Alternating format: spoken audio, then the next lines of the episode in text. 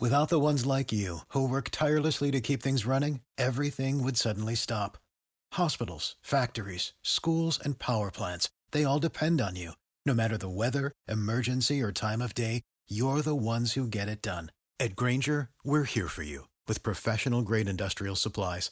Count on real time product availability and fast delivery. Call clickgrainger.com or just stop by. Grainger for the ones who get it done.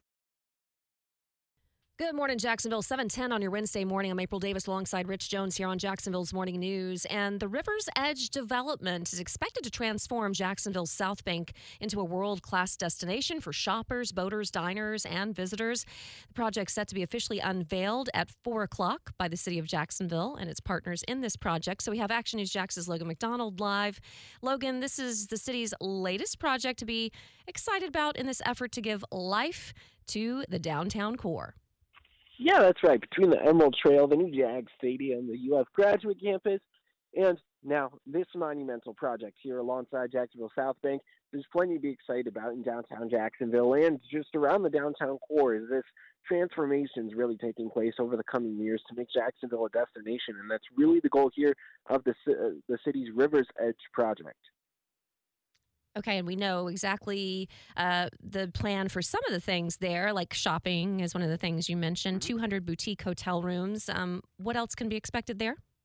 Yeah, that's right. First of all, this is going to be a massive project. It's going to be over 34 acres with over 120,000 square feet of retail and shopping space.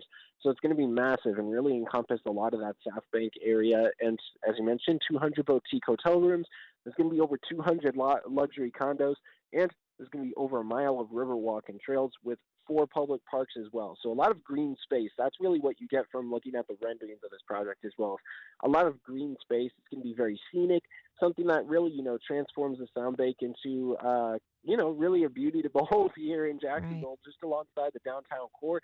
And uh, it's going to have marinas and just, you know, a chance to really enjoy the South Bank area, walk around it make it a bustling hub with you know those downtown skyline views. Yeah, a lot to look forward to over the next two or three years as we uh, look to the stadium of the future with the Jaguars, as you mentioned. So we'll keep an eye on this uh, announcement at four o'clock this afternoon, and we'll have updates on that here on 104.5 WOKV as well as on Action News Jax. Thank you so much for that live report, Logan MacDonald. For the ones who work hard to ensure their crew can always go the extra mile, and the ones who get in early so everyone can go home on time, there's Grainger offering professional grade supplies backed by product experts so you can quickly and easily find what you need. Plus, you can count on access to a committed team ready to go the extra mile for you. Call, clickgrainger.com, or just stop by. Grainger, for the ones who get it done.